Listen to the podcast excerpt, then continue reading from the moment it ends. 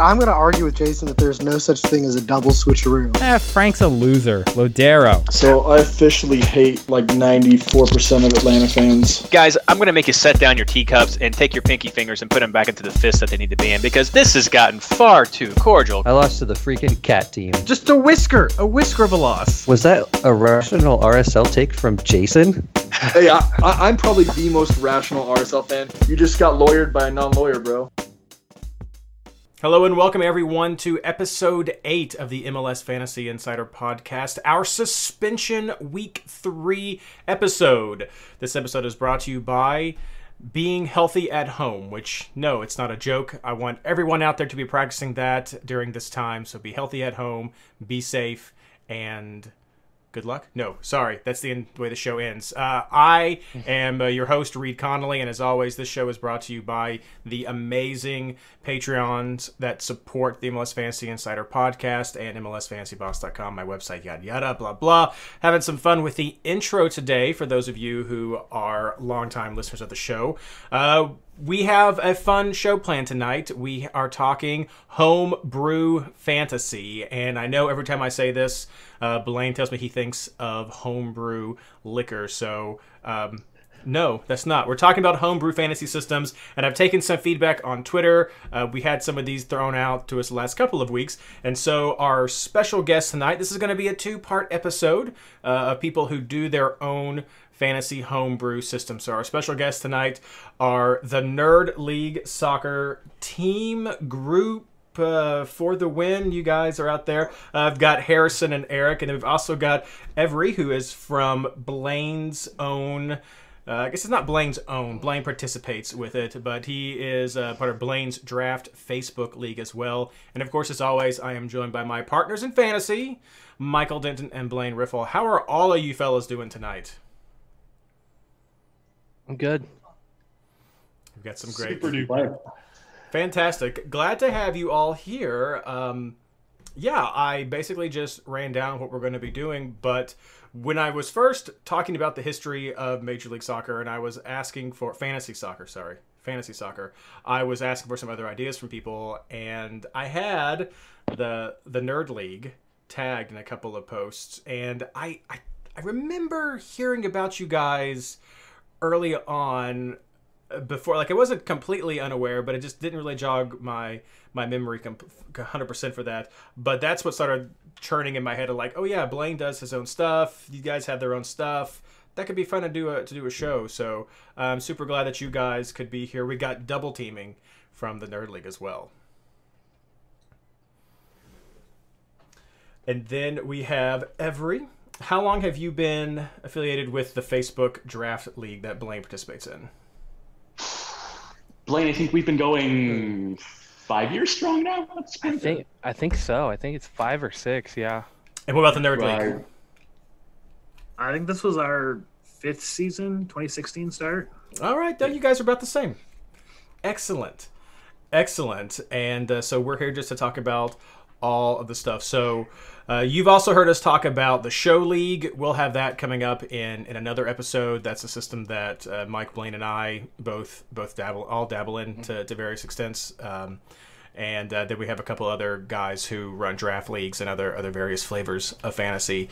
Um, we're looking forward to Josh being able to join us, but he uh, could not be with us tonight. He is a healthcare worker and is out in Virginia. They just had a shelter in place order, and so our, our thoughts are with him, and our thoughts are with the people in Virginia. And that's one reason I say it every week, but I'm just hitting it home again this podcast is still going. This video is still going because uh, we understand the importance of just a mental break as well during this time. I know a lot of people are working at home who don't always work at home, or maybe are working at home with coworkers who they don't always work at home with. And I know it can be super stressful. Uh, and we just want to make sure that you have an hour or so where you can relax and laugh and join us for just some simple fun. So, uh, super happy to have you guys with me again. Uh, we got a few people in chat with us right now, and that's fine. We uh, people come and go throughout the show, and so we're happy to have you all as well. We'll get your feedback as we go. Let's just start with the Nerd League and tell me two things, two questions, and you guys can alternate or do together however you want to do this. give me a quick rundown about your game and a little bit of the history of how you came to be these five years. Uh, the history of how we, I, I basically put it out on Twitter. I wanted to do an auction style uh, keeper league. And this is Harrison. And this this is this is Harrison. Sorry. Um, so um, for a number of years, we've handled ASA and all the ASA data. So we had everything kind of at our disposal to pivot to a spreadsheet type league. And so uh, I put a kind of all call out to bunch of people. A bunch of people responded, and over the course of the last five years, we've just kind of maintained. We've grown a little bit. Eric, how many people did we start out initially? I think ten. I think we yeah, I think we had ten the first year, and then either second or third year added two more. Yeah, just kind of it, it it had to balance a little bit. I think we had too few teams for the expansions that were happening, and so um, with that, we've kind of been uh, uh, we've described it or I've described it as an auction based uh, keeper league. Is that you think that's pretty accurate? Yeah, absolutely. So it, it's just uh, once a year um, we have an auction style draft uh, to where we throw a player out and it goes bananas for about 12 to uh, what 24 I, I, think the longest that we've had is about 24 hours running for a player and it, it's in slack and so there's a lot of stuff that happens in between that. Uh, players go people going one dollar up and then holding bidding for an hour to see what happens. And then from there uh, once a team has a player they have that player for three years before they have to go undergo uh, i forget the terminology we came up with but basically they have to go back through the auction process yeah. within three years. Um, you so you you can keep you can keep a player up to three years. You don't have to keep them. You get you get what eight keepers per mm-hmm. per off season um, and I, I think the one thing that i really like about the, the auction you know i've done like fantasy football auctions where everyone sits down and like you do the whole auction in three hours. We take like six weeks to do our auction because case we do it in our Slack channel. so we started like mid January this year, and like the week before the season started, we were finally done with our auction for this season. Wow, that is that is intense. Uh, Blaine, you're one of the the resident homebrew guys on the show we had some language thrown out here that everyone listening may not be familiar with. So we've already talked about keeper league and auction style. Do you want to break down some of these terms for us? Yeah, keeper league. Um, that's something we actually don't do in ours, and uh, we do a different system, which I'll let Avery talk about in a little bit. But keeper league means you get to hold over a set number of players from year to year, and that works really well when you're running with a consistent group that's going to be playing year after year after year. Um, if you are lucky enough to grab Carlos Vela, you could keep him, sounds like in this system, three years before he has to go back through auction. I bet that's going to be crazy when he hits it. Um, some leagues allow you to keep their guys indefinitely. So if you are lucky enough to grab that guy or you've got a good player for a long time, um, gets a lot of long-term investment going. It's a really fun way to play because you can you know a good core of your team from year to year, and you also have some guys. If you get somebody young that comes on strong, you can switch them out. So that's keeper. Um, auction league. I've never played with an auction style in fantasy. Oh. Um, Eric Harrison, you guys want to fill us in on what you mean with an auction? So uh, for us, and I don't necessarily. It changes for all sorts of Eric, you said you played fantasy football. How does this, what we do, compare to what you've done in the past? Because this is really the first, the first uh, auction that I've done, and I, I think we do it very different than than the than the normal I mean, I think the main difference is the fantasy football auctions I've done. You know, you're all sitting down either in the same room or on your computer at the same time, and you have like a one minute timer on your bid. Whereas we basically say, like, you've got 24 hours. So you know, so whoever's up first in the nomination will will nominate a player, and they'll nominate at whatever price they want to start at. Often a dollar. Sometimes you know, if like Vela or someone, um, it's often higher. Um, and we just bid until everyone, until all you know, all but the winning bid uh, passes on that bid. So it, that's kind of what leads to it taking longer. We, we kind of just we're not in a rush to make sure we get it all done at the same time. Um, but yeah, I mean, we get, you know, you get the like dollar increases, and then sometimes someone's just like, all right, screw it, like jump it up by ten dollars. I think it, or or twenty dollars, you know, whatever. Um, And is there is there a dollar limit? so we have a, and I can Harrison can maybe talk might know more than the numbers top of his head, but I think we start with three hundred dollars for our auction Yeah. budget. Yeah. Um, and then we have additional money that so we we call it GAM and TAM. We have additional money that we get. But do you have funny, funny abbreviations alternate of what Gam and Tam really are? Do they? do they- Because no. No, no, oh. not really. It's so you get three hundred dollars for the auction, and then you get another. Is it fifty dollars this year? Yeah. Um, that you get after the auction, Plus your rollover. plus rollover if you wanna- previous wow. seasons. If If we want you wanna really count. Uh, so you can so we do allow for half your budget from the previous season to roll over. Uh, so for teams that don't want to spend very much, eh, at first we kind of I, the, the idea was suggested. I think the first season, and I think we were really uh, kind of timid about that because it seemed like that would be a lot of money. And the more that we did it, um, you'd be surprised at how people spend their money and there just isn't a lot of money that gets rolled over year over year, or people uh, have yet to really commit to, to botching an entire season so that they could roll over so much money. Because even if you roll over a ton of a ton of money onto the next season, you're still that's for one season. You don't get that for the, the season following. So you get one real serious go at it, and it's just not worth it to a lot of people. It, to well, it hasn't been worth it to any of us so far.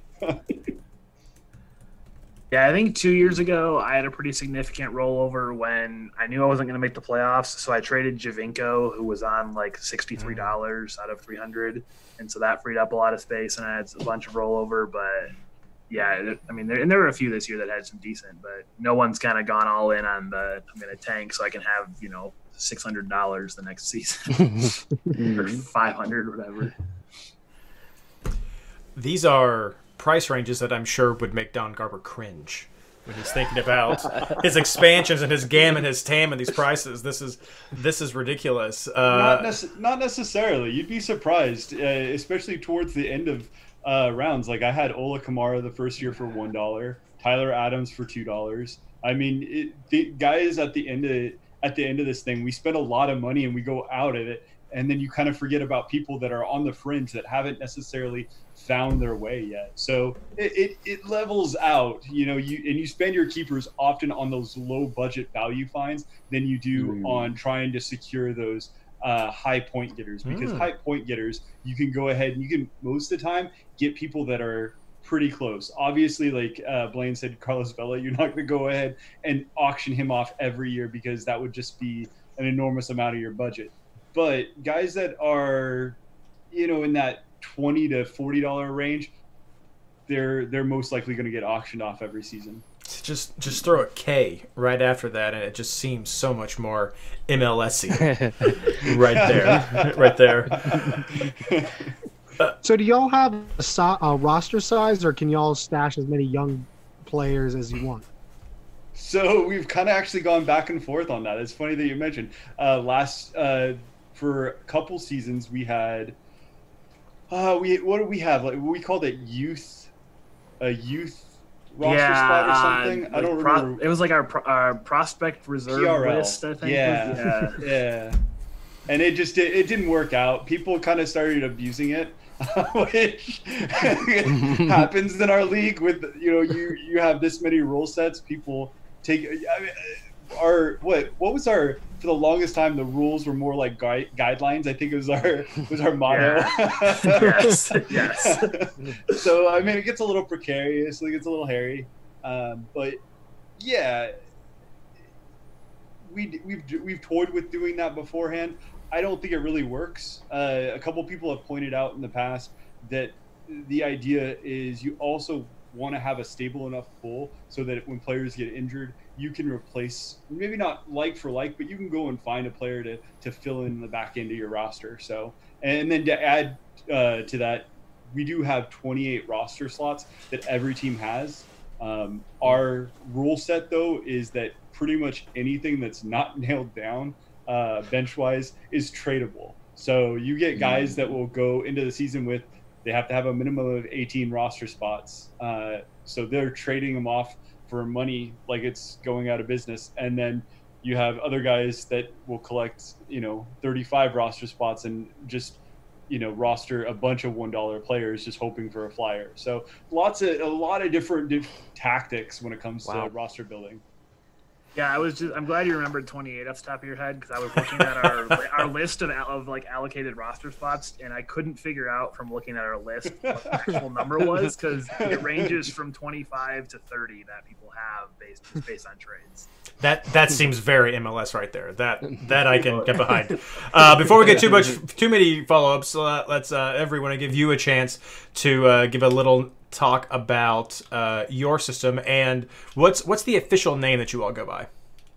Uh, Blaine, what is it this year? Because we actually recently changed it. Um, it we used to be the um, MLS discussion group fantasy league or draft fantasy league, but because we were we originally all started in a Facebook group that's now twenty thousand strong and doing a lot of stuff, and that's where we all kind of pulled from to begin with. Um, right now, um, I've got MLS XIIX. I think that's right, MLS 11. Yeah, yeah. Yeah, Yeah, so- all we've got. Little little history on the league essentially. Uh, a guy by the name of uh, Jason Robertson, uh, who was kind of connected uh, to all of us through that uh, MLS discussion group, uh, basically wanted to run a trial for a, um, a draft style league about five years back. Uh, started with I want to say eight to ten of us, um and pretty straightforward. 18 roster spots, um, you know, full blown draft style over. I think it was Google Hangouts, um, scoring based off the MLS Fantasy website, Okay. uh, week weekly. Uh, uh, what the heck is it called? Open uh, open window and um, uh, it called? waiver window. waiver waiver wire basically um, and so started with about eight to ten people um, and then subsequently grew into four divisions of 40 which has now uh, contracted slightly into uh, three divisions of 12 each and we went through a couple different uh, formulas where we were doing uh, promotion relegation and uh, playoffs and shield we had uh, a Champions League going uh, for a spot in the first division one year. So we had people coming up from the third division, different varying levels. Mhm. To Blaine's point, uh, originally started with a lot of these MLS uh, discussion group folks. Uh, we ended up pulling in some folks who were like, I think, top 100 from uh, MLS Fantasy website. I think that's how we got uh, Jeff Yeah, that's where Jeff came from. We've got three or Um, four show league players in there with us now too. and the uh, it's developed into something quite substantial. Yeah. So you don't do the auction style. You use more of that traditional fantasy football, fantasy NFL system where you have the waiver wire. If someone's available, you have a priority of who can who can grab a guy or, or Yeah. So Okay. uh, the the waiver wire is based on basically reverse uh, draft. Uh, those spots are tradable and they shift based on your selection every week and that sort of thing. Um, what's been interesting has been essentially the the strategy behind kind of how you're leveraging your roster, whether that's you know trading up on the waiver or you know drafting certain guys that you know that you're going to trade uh, because you know a particular person has an interest in a certain team and that sort of thing. Um, you know, a lot of that strategy kind of behind how you're kind of weaving through some of that stuff. Uh, in general, I, I just enjoy the fact that uh, it tests your your breadth of knowledge in the league in terms of you know, are you going to find that uh, little gem in the rough that's going to help you out for a couple weeks, and then maybe you can go and you can dump them. Um, it just it offers so much more of a challenge than a lot of us were getting on the MLS website because you're seeing the same people Mm. pick the same players every week. Everybody had Giovinco, you know, everybody had Valeri, that kind of thing. So, you you bring up a point which this should have probably been my first question for everybody, all the guests tonight. Uh, do you play the official fantasy game? For the first like three weeks. That's that's a Yeah, yeah. that's a fair answer. Keeping up with it is the That's that's a fair answer. That's a fair answer. Um, so since your game is based off of, you said it was based off of the scoring from the official game. Correct, yeah. So you're at least following that. I, I am not going to ask you Nerd League guys this question just yet because I feel like with the name Nerd League we're gonna we're gonna have a bit of a discussion about your points. So just put a feather in that. We'll we'll circle right back around to this. Uh, give Mike and Blaine a chance though to ask some more questions about about our Facebook XII discussion league. I don't know what you guys do with this. Need a name. Need a name. You guys got to work on abbreviations and making them fun. You guys got to get a name. This is just this is homework. This is homework. Yeah, um, I'll jump in here. We like like Avery said, um, we're a we are a promotion relegation league, and we've I don't remember how all it's done. I haven't been relegated yet, um, so I don't know what it takes to get back up to the top. But I think we get a couple from our Division Three that come up to the first to D one every year. So it's not like you get thrown to the bottom and you're stuck in the basement. You can jump all the way up to the top Oh, absolutely, yeah. and that that's Yeah, really fun.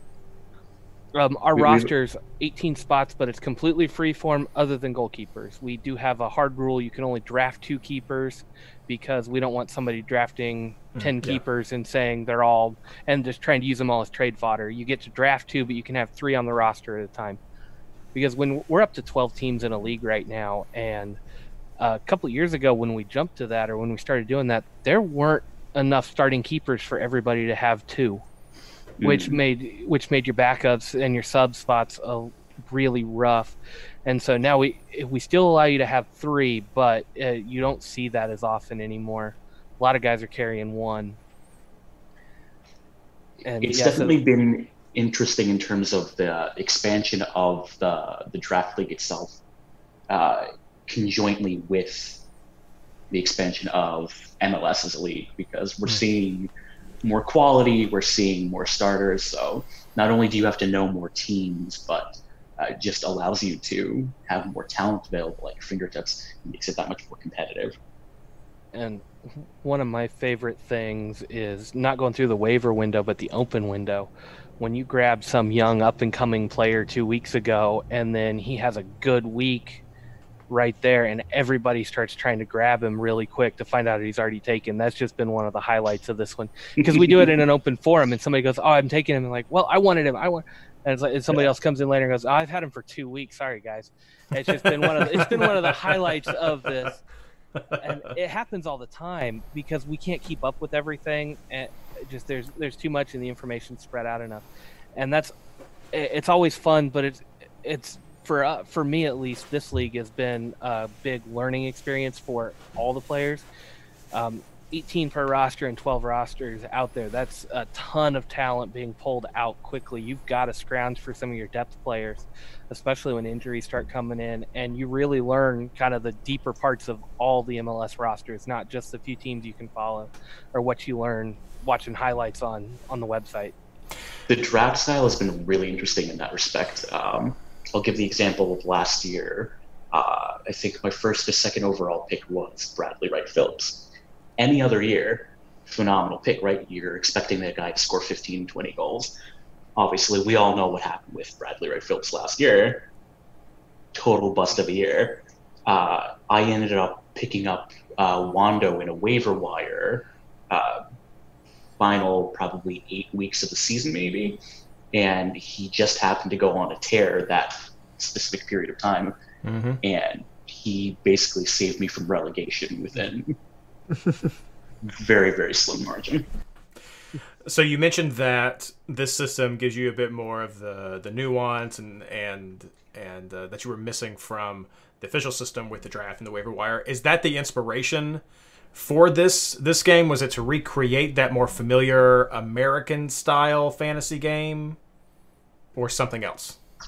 So I don't want to speak for, for Jason necessarily because he was the one who did found the league, but I think he came from a background of being an MLS fan, being an NFL fan as well.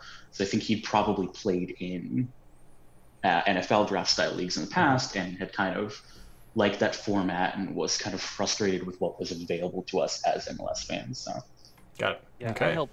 I helped write a, some of the early rules. Jason had a really good outline done, but I helped refine a lot of it as new stuff came up.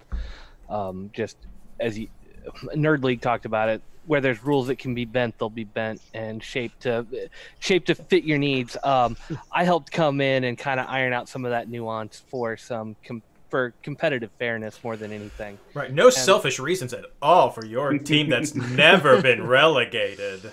Yeah, yeah, never, never. Um, no, um, one of the big things that I always got from working with Jason on it was we didn't necessarily want to be like NFL fantasy, but we wanted that draft mechanism for MLS. And we knew fantasy football has had such a good track record for so long. We wanted to emulate that as close as we could because it was a proven working system. And then we've made adjustments to that as needed. Um, the waiver wire and the open window being two of them, but then the roster limitations, we've kind of done it all free form. And I know in NFL fantasy, you can't go quite as free form with that. Um, I've seen teams in our league with seven or eight forwards because they're picking up all the prospects and just hoarding them to see what can happen. I've seen teams run with three total defenders, and we have the same limitation. You have to start at least three defenders. Yeah. And so it's we've seen a little bit of everything in here, and we've tried to keep the rules as flexible as we can. But we've tried we've really held firm to that kind of traditional fantasy draft style because it's a proven system that works.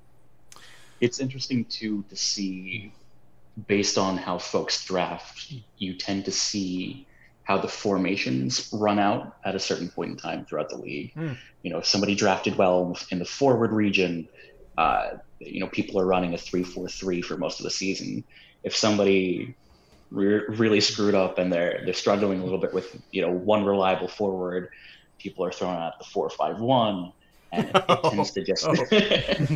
yeah, yeah. It, it tends to morph throughout the season based on kind of how things stacked up. That's rough. But um, it it's been interesting year over year to see. We take screen grabs of uh, the completed drafts, and if you compare your drafted roster to your final roster end of the season, uh, we're talking maybe max three players Hmm. still left on on your roster by the end of the year, or original players rather. All right, I'm gonna I'm gonna open the can now. Uh, two questions back to the nerd league guys. One, what was your inspiration for making this league? And then two, let's talk about your scoring. uh, inspiration. It honestly, it was uh, wanting to just have more control over your team. We wanted to have. Uh, it was almost like a simulation style uh, control over as much as you possibly could, and so some of it, yeah, pulling from traditional American uh, drafts. I did a lot of fantasy baseball growing up, um, and even Oh, into masochist. Oh, absolutely. yeah, totally, totally. And, and and so when I say I make the first couple of uh, of weeks, you know, it's it's not because uh, I don't have the ability to keep up with it. It's just, you know, what I've been down that road so many times. Uh, so for me, and I, it, it, I'm speaking right now. Eric, um, Mike, Justin, we have a panel of people that helped put this stuff together. Uh, Phil, uh, God rest his soul, um, is no longer in our league. He took he took finally uh, departed this past off season. We miss him uh, so much. He's such a great guy. But Yep, yep, um, so so many people put together our rules, and I think that's ultimately what we kind of came down to was just uh, trying to enable us to have as much control over our teams and input onto our teams as possible. Yeah, and I think the other thing too that actually gets to the next question is wanting scoring that kind of more reflects like the breadth of things that a soccer player can contribute on the field and for that to show up in in fantasy. So you can have you know a guy like um, you know i'm just looking at the top scorers from last year. Um atuesta was our one of our like top 15 scorers in the league last year. Like in the regular fantasy league i don't know if he scores as high because he doesn't have many goals and assists but tons of passes, tons of defensive actions, those kinds of things. Um, so having just that scoring that kind of more reflects like what actually happens on a soccer field too. and being able to adjust that as we go, like or season by season, saying, "Hey, you know, certain positions looking really strong because clearances were way overvalued one year, and so Kendall Waston carried me to a title, and that was great." And then adjusting that, so that doesn't happen. I can appreciate that. I can appreciate that. Yeah, yeah, let's go. That has to be the, the single most frustrating thing from a fantasy perspective uh, with a player like Kellyn Acosta or Darlington Nagbe. You know their value, they're, you know they're excellent players, but from a traditional fantasy perspective, such a bad pickup. Now we've uh, we have a we have a, a yearly debate on Kellyn Acosta. Oh. that just absolutely that absolutely just it's destroyed. So I, I please refrain from from that. As like, you're right, there are, there are players that are undervalued by uh, by certain metrics. And look, like I referenced beforehand, we're not associated with ASA, American Soccer Analysis, but uh, we have a lot of influence from that, right? A lot of us are coming from the analytical perspective, so you know we we don't base our point scoring off of expected goals, uh, just because it takes. It, at the time when we started, it wasn't an automatic process. We wouldn't necessarily have it uh, down by Sunday night, so it made it a little bit hard. Um, I suppose we could probably look at that now, Eric. we keep t- we it, can, it keeps coming up now and then. Like, are we gonna do this? yeah. But at the same time, uh, so we have four different independent scoring areas. Uh, that's general, which is uh, minutes, pass, uh, cross, goals scored, uh, if you score a penalty goal, and then an assist. And those have different values associated with them. Then you have attacking, which is whether or not you created a shot, and then where you created that shot. Um, is it inside the six? Is it inside the 18? Is it outside the 18? Um, did you create a key pass? Is that key pass a through ball? And then the dribble. Um, then we have defending. Uh, those are aerial duels, interceptions, tackles, clearances, and block shots. And then lastly, you know, we have goalkeeping and discipline. So whether or not you created a, you committed a foul or got a red card in the second minute, you know. So I've always enjoyed MLS fantasy so much because I believed well, I do believe and I think it's a fact that it rewards players more for what they actually do during a game than other fantasy systems do. But this just takes it to a whole other level. This is like who scored level stats right here. And and I know we've had this discussion often on this show, uh, and, and I've always tend, tended to err a bit more towards a more simple game. Mike does believe that it can be complicated if as long as the rules are explained well. So Mike, is this sounding like something that interests you? Yeah, I mean, if if one of my questions probably for them is how is scoring done and can you look up the scores? Because I mean, for me, as far as what you know, for the general MLS game, a big question is whether or not this will appeal to casuals because they're looking to get more players in in order because MLS has to fund it because it's not volunteers. Um, so that's always an issue that we have to deal with in the fantasy game because every time we have a cool idea, it's like, well, is that something that normal players, whoever that is, is going to be interested in? No, I think that's a fair question, and all of our information comes from. Like you referenced who scored. We pull all this stuff from who scored. So ultimately, this is Opta data. And to be perfectly honest, uh, from there, we even uh, kind of sometimes have cross-referenced it with. Uh, does this match up with some of the stuff in the ASA's database? Do we do, uh, do we have stuff missing that we shouldn't have? Uh, We've and- had that in the show league, was like, which uh, p- provider are we looking at for this? Um, particularly when you're talking about like shots in the box or not. I know that's a huge. do No, y'all that's- hand grade each player, or how is it automatic at all? How, how, how do y'all do that? Eric, why don't you take this one, buddy? it is all in in Google Sheets. We've we've got a Google sheet set up for each match day, or I mean, it's one one document but for the whole season, and we go in there and you know I look up. Okay, I've got Sebastian Blanco. How many? You know, did he play the first half? Did he play the second half? How many passes did he have? How many shots did he have? Where were they from? All those different categories. Um, it takes a little bit once you know to to get used to it, but once you kind of get into the flow, it doesn't take too long to score a team. Um, but yeah, we're we're scoring it all ourselves. and, and we do have a policy that if it's within five points, um, it gets redone. Uh, it gets rescored by uh, a third party, uh, somebody else within the league will volunteer. Most of the time, Eric. Stop being that unless he's involved. So, because uh, we'll just be honest, uh, things that aren't nailed down, having to score your team. There's a lot of people that don't, as you said, filthy casuals, right? Like, there we have we have a couple in our league that are like, no, I want to be in this league. This is a blast. This is awesome. I don't want to do the scoring every week. And so, uh, hey, how about I slide five gam your way and you take care of scoring the rest of my season? And Are these Cincinnati people here? That sounds like something we would do. Vancouver, Canadian, even filthy. We Not don't Queen need of the this Nerds or anything. we don't need GAM. Uh, we send that to, get Philadelphia. will take that. Uh, that's wild. So, do you do fractional points or are they all full points? Yeah, no. Uh, so like a pass is worth 0.05 points. Okay.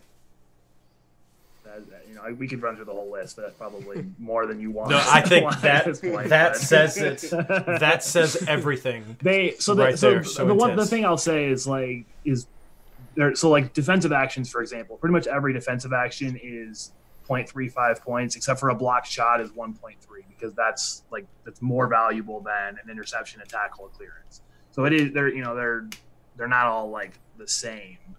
Um, So we've- things that Yeah, so we've gone ahead and we've everything's based off the value of a pass. Basically, we established what we thought a, a pass was, and from there, everything is prorated off the pass. How frequently a defensive action happens based off of a pass. Um, that way, you have guys that are in, you know, uh, systems such as uh, let's take for instance, and I for some reason can't think of a possession-based team. Uh, let's take Portland for instance, who seemingly wants to be a possession-based team or something. uh, they, for whatever week, you're, you're not necessarily. It's going to balance out over the course of the season, whether or not you have a possession-based player or you have a, a DFA style player. Now you can attract those players, but those the system itself, the, the point balance assumes that they're going to be based off each other, and so you're not necessarily having something that's out of whack. And we, like Eric even mentioned, we kind of try to go back through there and try to go back and see what's out of balance right now within our system um, on the in the off season. What's you know, is there a change tactically within the way that the the league is approaching certain defensive strategies, which makes you know, let's say just say crosses more numerous. Uh, is there something that's creating more aerial duels than what we had the previous two seasons? So that makes the point system a little bit out of whack. These are things that we constantly discuss and are are constantly wanting to tweak and argue about. It's, it's fun. All right, Avery, back to you for a second. Uh, I would just, I'm just curious, how do you all match up players? Because what I'm, what I'm, what this picture I'm seeing painted between both of you guys right now is the Nerd League. This is like fantasy FIFA, or, or no, no, no, no. Maybe, maybe this is better. Like, um, uh, oh shoot, what's the Football Football manager. manager. Football manager, yes. This is fantasy football manager. Thank you. So fantasy fantasy football manager, and then yours is like fantasy fantasy MLS. So it's fairly similar. At throws in the draft that a lot of people have always wanted. How do you match make though? Like, do you decide that ahead of time, or what is what does that look like for for when you're pairing up each week? So we work on a schedule ahead of time, uh, and uh, I'm trying to remember. There, there's an, uh, a website and a program that we use to kind of build out uh, a weekly schedule, like you would with any actual league that you might be running, and kind of um, run through. All right, we're gonna have you know bye weeks based on X, Y, and Z. Um, you know, certain amount of weeks based on the number of teams and number of games that we're playing. Um, we end up finishing probably say maybe two thirds into the actual MLS season, so we're not going the full length. But, uh, Okay. So do you do a playoff, or do you have just uh, like a supporter shield? We do. So there is um, there is, depending on which uh, level of the league it is, you have uh, for the first division uh, playoffs. Then you have uh, a relegation playoff um, for who's staying in the league, and then promotion playoffs for the subsequent uh, leagues below. We did mess around with a couple of alternate promotion methodologies. Uh, in the past, we did have uh, kind of a U.S. Open Cup style and then a Champions League style. So we had a couple of people coming from D3 to D1 uh, in certain years, and uh, the imbalance was a little bit apparent uh, the year after. But we so yeah, coming up from D three, that showed a little bit of an imbalance, but the U.S. Open Cup and Champions League brings in a really interesting dynamic too, because you can actually play against players on your roster because they're in separate leagues. Um, what got really rough was when we'd have, I, I think it was one of the show league guys came and joined D three that year, and D three was literally a bunch of scrubs that year too. So the rosters were horribly imbalanced. Like our show league guy had a killer draft and then was able to pull off a couple of trades and hit the waiver wire and had a team that nobody in D1 could ever feasibly build because it just had too many it had too many big names on it and nobody in D1 is going to let you get away with that. I think every time a new guy uh, new major signing came through MLS, he picked them up in the waiver wire. Like there was no hesitation. Everybody's a little gun shy on pulling the trigger on those new signings. Just grabbed every single one of them and just had a stacked roster and kind of rolled through Champions League. I don't know if they ended up winning it that year. I can't remember, but we've had some of that imbalance too. So it, it's really interesting to see how the top league fares against some of the lower leagues in those uh, interleague play because it's it can be really unbalanced teams if you get a little bit top heavy in one of those bottom leagues. Well, we've had a couple bizarre scenarios as well. Like there are, to your point, there have been people in D3 who really didn't belong in D3. Uh, either because we're placing them there because they're new, or maybe they're returning folks who have been in D1 for years. Uh, I'll give the example of Jason. Jason stepped away uh, temporarily for a little bit, and now he's back. And again, uh, a guy with a D1 pedigree playing against relative newbies, really severe imbalance. But uh, we have scenarios where people will drop mid-season, then somebody has to come in and kind of uh, pick apart the pieces of a really shambled roster or um, homerism takes over, quite frankly. Mm-hmm. Uh, you know, we have a guy who's been playing in our league for years who's a massive Columbus Crew fan. Uh, and you know that if you've got a crew player, there's a pretty good chance that you're going to be able to pull off a pretty imbalanced trade. Oh, what he so would give for Zardes today. uh, Eric Harrison, same question for you guys. More or less than you, Blaine.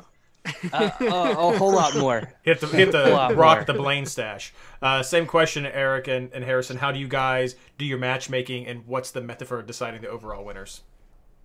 Yeah, so we, I mean, we set a head-to-head schedule before the season starts. Um, we do, so we do uh, split season, um, you know, Liga MX style, the Apertura and Clausura. Um, I think it's 11 games, so you know we're playing through the schedule once um, in each, and then a playoff at the end. Um, so it's like the winner of each season makes the playoff, and then the next top two overall um, also get in, and then the the winner of that at the end is our our champion for the year. Um, I was gonna I was gonna joke not to pick on on one person too much tonight, but talking about homerism, I think we have one person in our league who has like seven Vancouver Whitecaps on the team. So you know, no, no, no names mentioned there, but uh, she knows but, who she is. But but she still had Ibrahimovic and still won that championship. That's true. She won cling, the league last year, so she's gonna cling to that. She rolled with that. That's and, uh, yeah, put us all to shame. You know, we are very good friends with our uh, Switch the Pitch. Uh, I guess I was going to say fellows, but they're they're uh, formerly MLS female, now Switch the Pitch, and we've had a very good collaboration with them. So I think we need to give props to to the ladies that are doing well and kicking butt in in the nerd league and other leagues as well. So there you go. Regardless if you're a Vancouver homer or not. she she she's got the, she's got the rings now to to uh, over a couple guys that have been so close the last two last three years. We we have guys that have been in the finals back to back seasons with nothing. Uh, so yeah, it, it, for her it's definitely something that, that she her her queen of the nerds uh, reigns on on Twitter. So. That's uh, that just needs to be like the title queen of the nerds. That's for whoever wins, R- regardless of gender. They're just the queen of the nerds. That's that's the, the name of your trophy. Is what that's going to be. All right. So those that's these are really cool systems that you guys have going. Both systems. Like I've I've dabbled a little bit with the Facebook one that you guys have, and this is just intense and really does appeal to some of the statty things that I like as well with the Nerd League.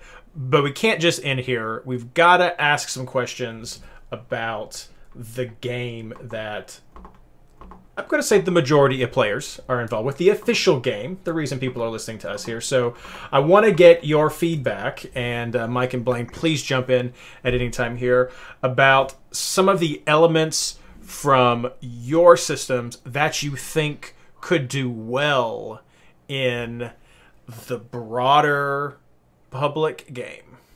Uh, I'm going to let you nerd guys think on that for a second. That might be a hard one. So we're going to go with you first, Avery, because there may be an obvious answer. But what do you think could transfer well to the official MLS game that you guys are doing?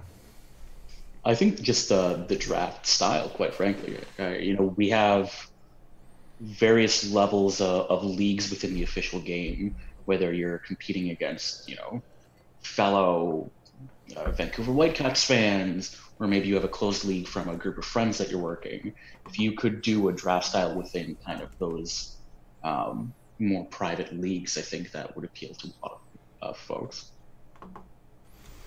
Would you? Oh, Blaine's got got Lily here, Lily and her bear right there. Have you found that that might be an easier answer now than it was a few years ago? That was always my hesitation about draft was the ability to build a quality team with the the player pool that we had.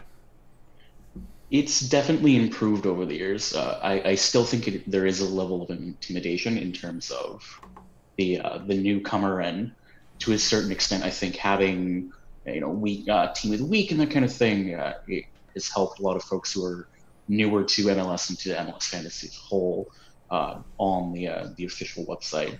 But I think looking at past years, folks are starting to get uh, you know a picture of you know who are traditionally some of the better players in the league, um, or even if you just watch the, the league casually, you're going to kind of pay attention to who some, some of the more you know well-known guys are, and a lot of the time that'll match up to you know being a success in terms of you know score points like you know, Zlatan came into the league, obviously a well-known name.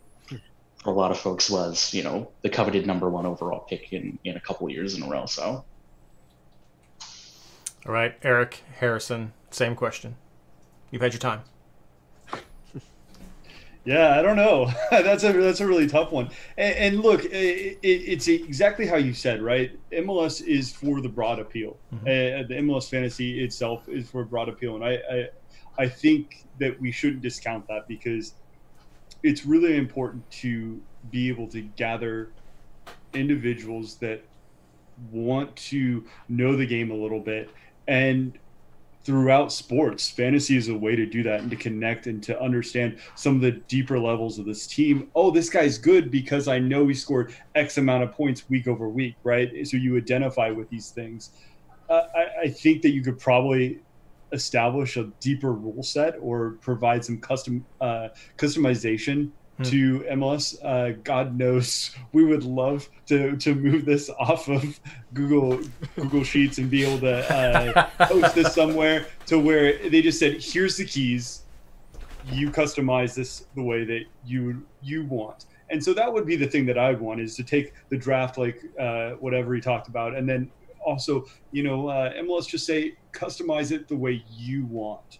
Um, and, and, obviously, it can't be so customizable. You know, I work in IT. I understand that that's a huge ask, right? Like that's that's illogical. Uh, but at the same time, I, well, Avery kind of alluded to it, you learn more and more about these rosters uh, the more and more you play because what for three seasons, two seasons, we had the uh, we had the honorary uh, Kam- uh, Kamara Award uh, trophy uh, because over in Montreal, uh, the center back Kamara ne- never got picked. He would go play 34 games year over year mm-hmm. in, Montreal. He would throw up something like 250 points, which in our league, uh, anything over 300 is great. Uh, so 250 is nothing to sneeze at. That's very, uh, pretty good.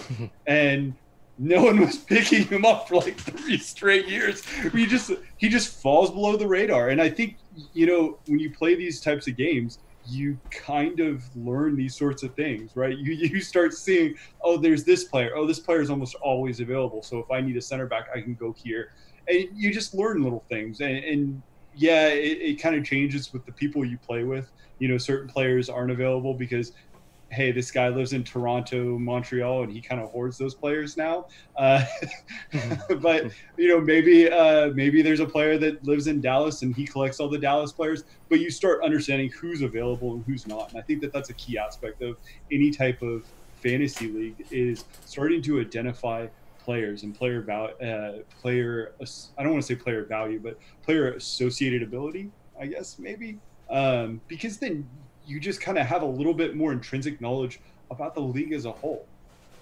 Yeah, the other thing I'll add, um, I mean, so like the scoring piece, Will Trapp in our league was like a eight nine point player, solid. Like every single week, you knew he was going to get like eight or nine points, which was a really, which is a really solid score in our league um, for the last few years. Like he was never going to go above that because no assists or goals, but he was never going to go below that.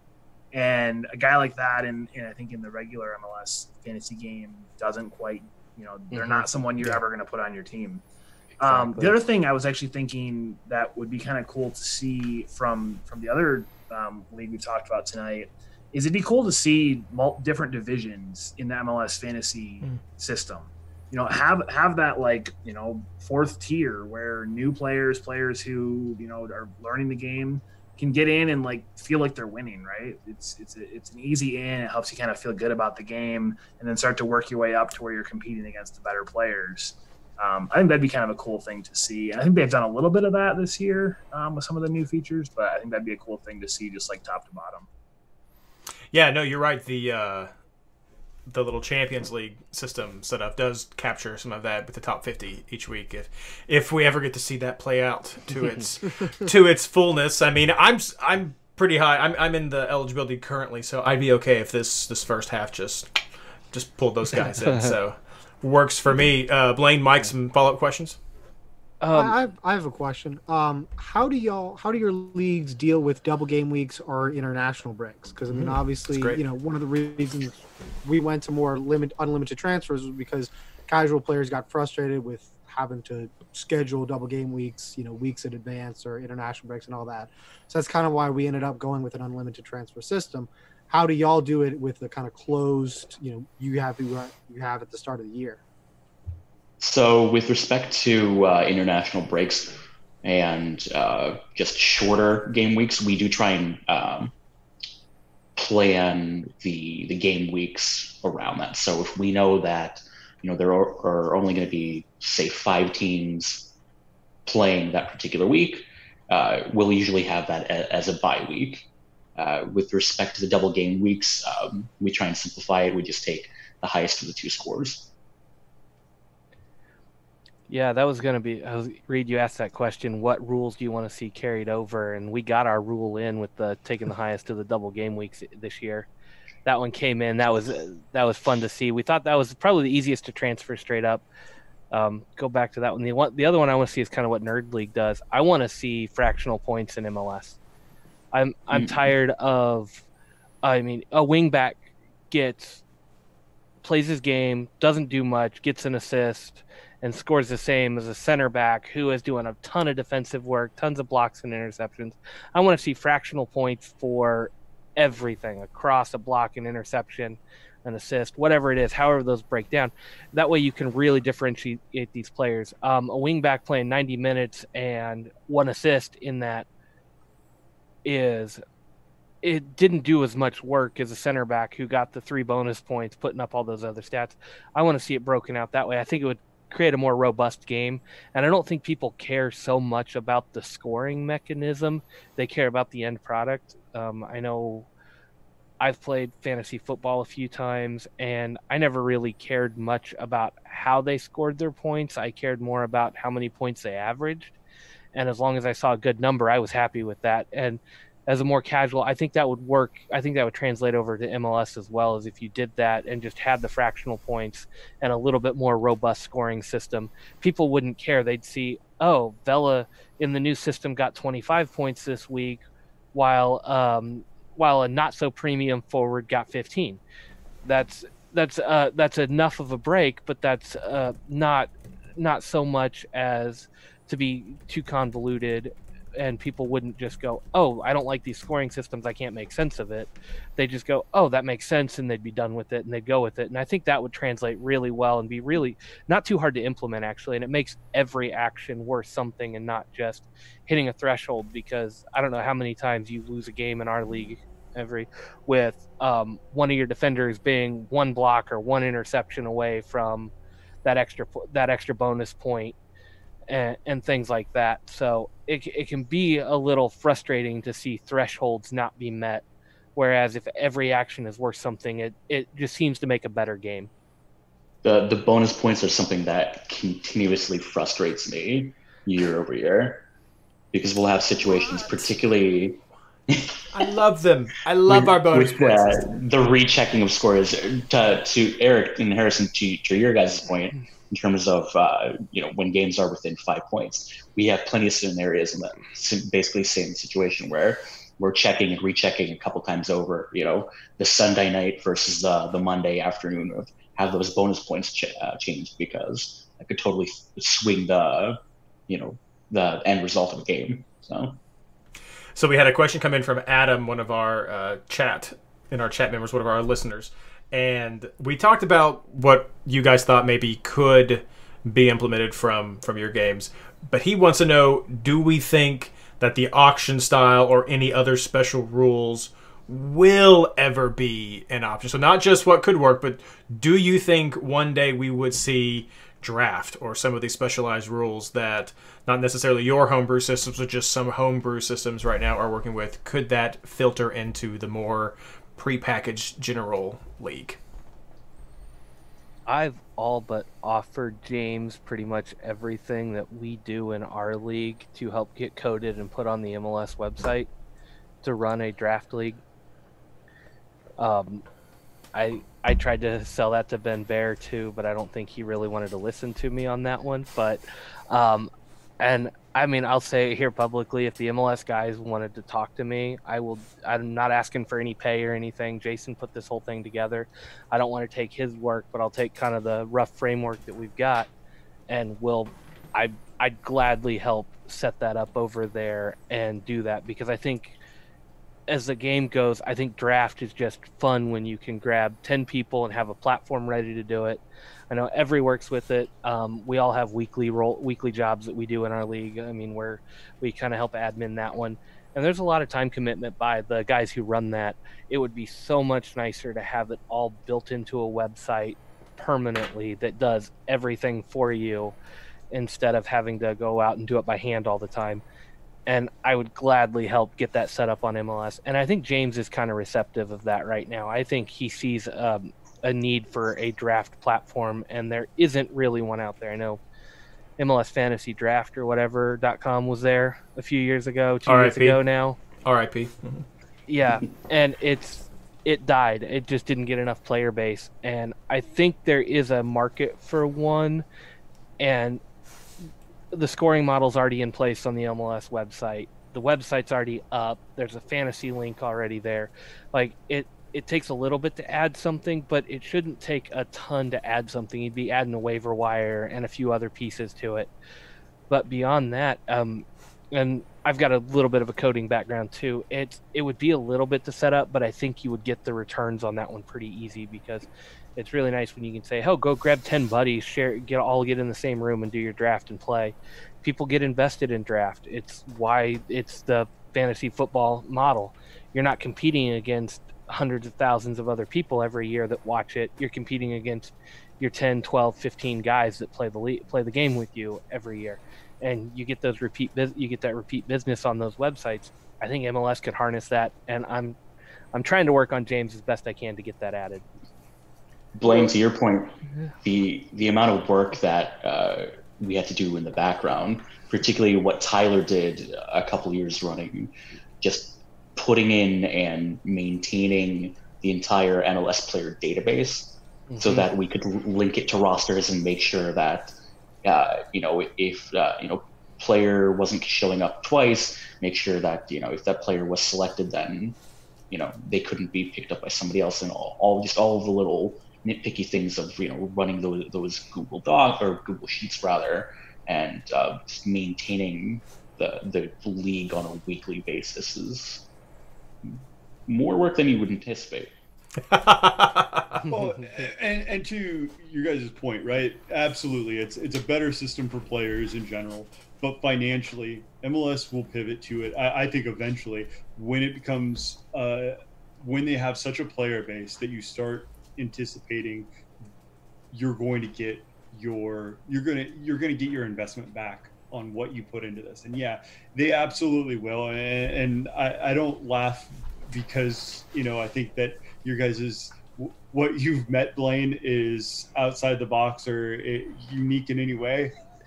so uh, believe believe me when I say that. Uh, I, I get your pain. Um, I think it'll happen though. I think it's an eventuality. It just MLS has to start reaching that point that they're that they know they're going to get their investment back and and whatever they put it into. And I think that's just I think right now for more management style to see that investment and to want to buy into it. Um, they're, they're just going to need to start seeing those numbers. And I, I, think it's still not quite there in terms of what they expect in participation and not just participation, but yearly, you know, you don't have these clowns that uh, sign up for the first three weeks and then go away.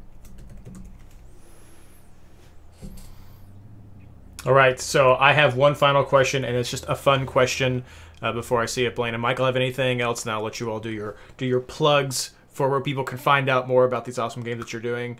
The final question I have is, if you had to pick between one of these three niche fantasy games, which ones would you pick? Since we can't be playing our preferred fantasy games right now, would you pick? Start with you, Avery. Would you pick Fantasy League of Legends, Fantasy Rocket League, or Fantasy EMLS? MLS? I gotta say, I'd probably have to go with uh, with Rocket League on this one. Um, Okay.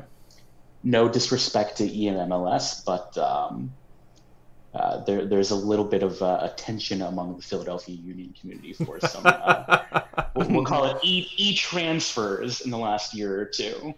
So, Eric.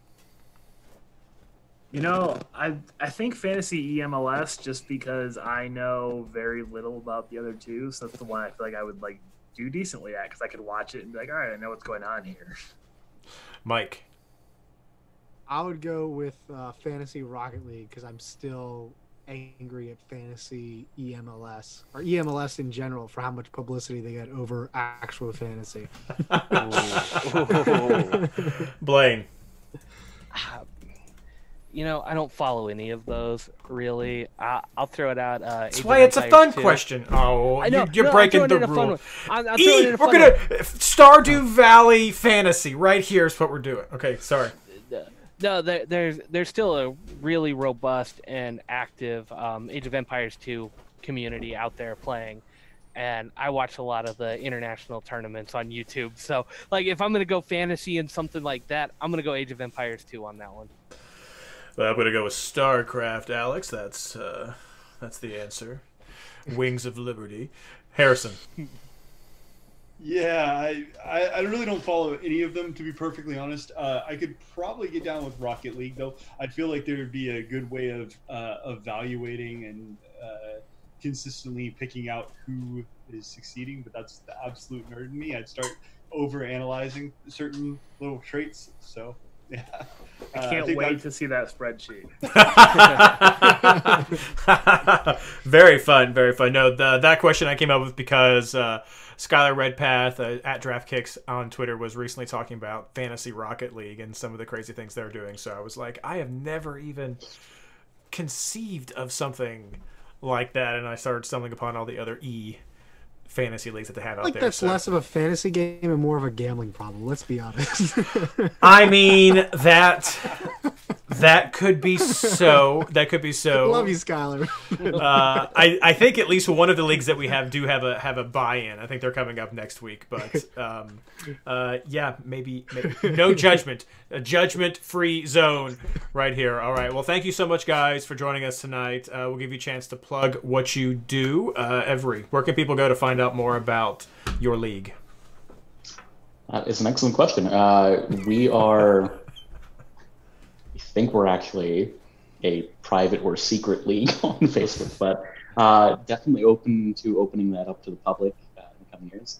Uh, we're always looking for uh, members to join and uh, and growing that. So uh, if you can find it, MLS 11 on Facebook or Fantasy League, yeah.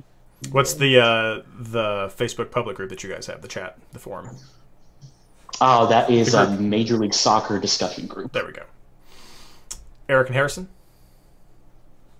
Uh, yeah, we're a private league, so there's not much that you can re- you can hit us up. We do keep uh, Eric made the Twitter handle, which is really nice. So uh, you can uh, Nerd League for the win. Is that FTW? Yeah, Nerd League FTW is uh, is the the Twitter account there. And we try.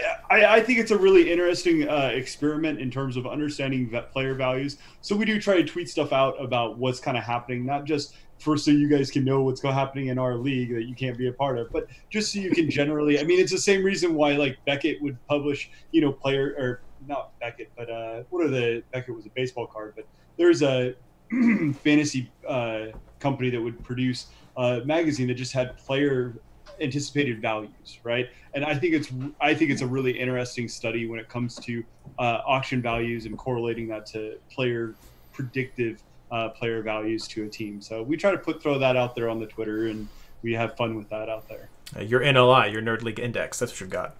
Um, that's a good point, though. I think a lot of people probably had these homebrew systems are private systems, so um, I'm going to modify what I did just ask and say if you are interested in some of the things that you've heard tonight about these systems, these are ways where if you want to reach out to these guys to learn a little bit more, then that's that's where you can find these people's presence on the interwebs. And maybe maybe if you're lucky enough, one day there'll be a spot open that you could you could fill in and and join one of these elite leagues if you want to make your own. So I think that's what it is. Is it's more about where to find tools for people who think this is cool or just want to give you a like or a follow. So and and Reed, we're totally willing to share anything. Uh, we have years of files that we can dump onto some poor soul. Uh, so if they want to recreate or do some, uh, you know, their own. Their own thing based off of what we've done. I, we're more than willing to team with other people and and, and create something and help them uh, also. So we this isn't about it being just our private league. You know, it's just we would love to help recreate it and give people uh, the same opportunities that we've made for ourselves. Awesome. Yeah, I think that's us too. I mean, we're we've always been open to expanding. We've had at most 40 players active at one time. Um, but our leadership circle is kind of tapped out on what we can handle and what we can run uh, with all the overhead. Uh, that said, though, if you had a group that, if you wanted to get in, I mean, you can contact me on Twitter. I'm always on the show, and you can. I'm, I'm easier to find on the Twitter world for this. Um, if we had a group of 10 people that off said hey we just want to run one kind of associated with you guys and be involved in your chat by all means, I would I would vote to say yes. Let's get get everybody in, and if you guys want to learn it and help run a league and then promote into our other leagues, that's fine too. Like I'm I'm more than willing to expand, um, but our big hangup has been just manpower, and I'm sure Nerd League guys will tell you the same thing. It's they, it'd be great to expand, but we've got to have some buy-in to make sure it can get run properly and have people helping out do all the back end stuff that usually only a handful of people do every year. And it's a few it's a few people and i got to shout out my my team with uh, tyler and jeff and everybody's on there. And there's a few other names out there that do a lot more back end work than i do on on the site and on the league that keep it running for everybody. And we've got we've got 36 players this year, but I know only about 10 of us are like super active doing stuff. Probably I'm not one of those, I don't think. So I just a small group of guys take care of the bulk of the work to keep it going. Um, and just if you're willing to put in that work and run a league, anybody can run one of these leagues. It's not terrible. It's just you got to be willing to put in a few hours a week to make sure it works. Yeah, shout out to Connor and Cody in that respect as well. Been a huge help. See, Blaine says this, but yet I send him DMs on Twitter, and I will wait hours for a reply. But it's true, he is on Twitter. Uh, Mike, any final words from you? Uh, nope. Just uh, stay safe, stay home, stay stay safe. Yes, uh, I reiterate that. Everyone, please do say, as we like in Kentucky to say, please do stay healthy at home uh, during all this. Hope this podcast can can help, and uh, this will be up on our uh, RSS feed through SoundCloud. Uh, maybe tomorrow. Uh, it's with a bit crazier work schedules and a little bit different soccer schedules. It's taken a little bit longer sometimes to get some of this stuff edited, but it'll be there. And then I think next weekend I'm going to try to put the MLS history onto MLSFantasyBoss.com. So if you just listen to those shows but want to kind of see some visuals, I'm going to try to find some pictures as well of maybe the old logo splash screens at least if I can find some pictures of what the hmm. team the teams looked like. I think I found a really old one of what the original game may have looked like. I'm going to try to put some of that on there as well. So that's going to be uh, a weekend project, I think, over at Fantasy Boss. So, uh, guys, thank you so much for coming out and hanging out with us tonight. I hope everyone had fun. And, of course, good luck.